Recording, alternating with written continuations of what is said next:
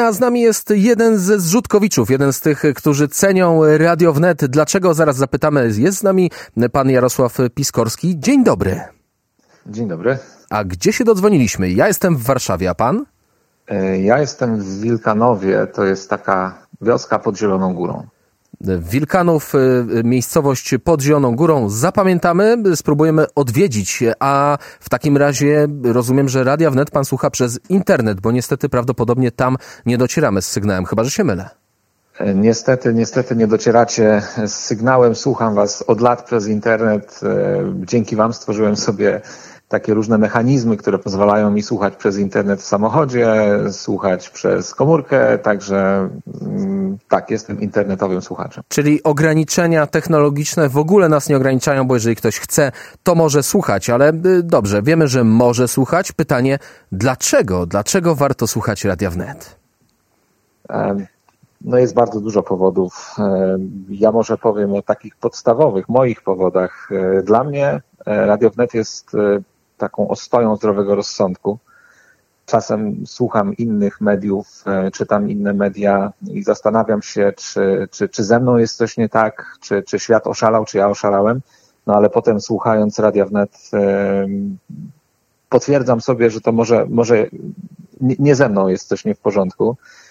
Ym, A od strony technicznej podoba mi się e, ton e, Radia Wnet. E, To nie jest ton obciachowy. E, Nie silicie się na luz, z którego często wychodzi taki sztywny luz.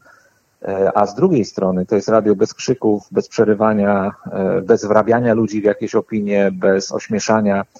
E, Dajecie ludziom powiedzieć to, co chcą powiedzieć.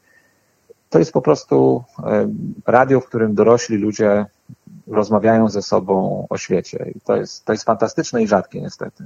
Dziękujemy za te m, słowa, naprawdę dla nas bardzo wartościowe. Dziękujemy również za słuchanie Radia Wnet, a także dziękujemy za wsparcie, bo jest pan również wspierającym zrzutka.pl ukośnik wspieraj Radio Wnet, więc nie tylko pan słucha, ale chce pan pomagać.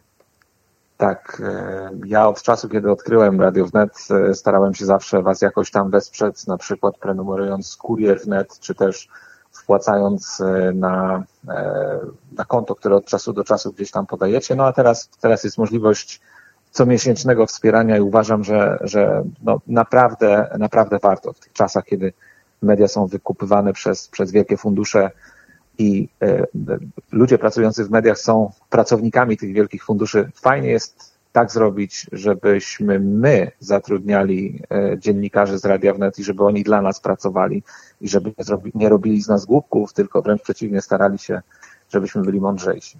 To bardzo e, dobry apel. E, Przykładam się do niego całym jedną ręką, drugą ręką. Teraz właśnie unoszę je w górę. Dziękujemy za słuchanie, dziękujemy za wspieranie i na pewno też za informowanie innych o Radiu Wnet, bo domyślam się, że jeżeli jest to pańskie źródło informacji, e, wiedzy o świecie, a także porównanie z innymi źródłami informacji, to chce pan także zachęcać innych do słuchania.